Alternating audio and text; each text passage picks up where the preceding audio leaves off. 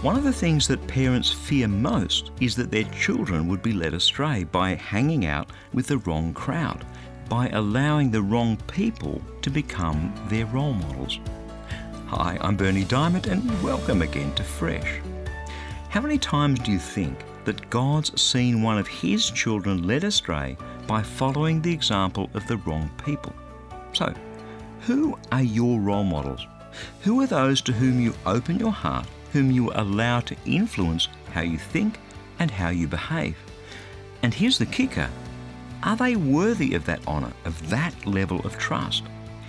Yesterday, we chatted about the importance of having the right role models in our lives so that as disciples of Jesus, which literally means to be learners, we also become his apprentices with some solid on the job training.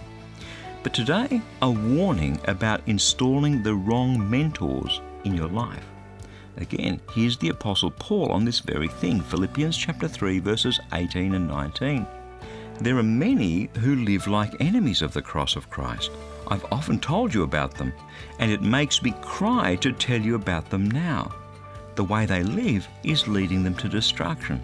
They've replaced God with their own desires. They do shameful things and they're proud of what they do. They think only of earthly things.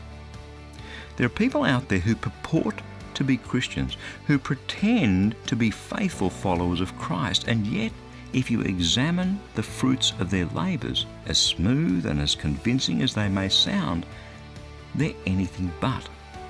Don't open your heart to the wrong people. Don't be led astray by these enemies of the cross. That's God's Word fresh for you today. Over the last quarter of a century, God has blessed me with some amazing role models, godly men and women whom I'd love to tell you a bit more about. That's why I'd love to send you a free copy of our latest life application booklet. It's called How God Could Use a Donkey Like Me. To request yours, stop by at ChristianityWorks.com and you'll see that free offer right there toward the top of the homepage. Again, that's ChristianityWorks.com.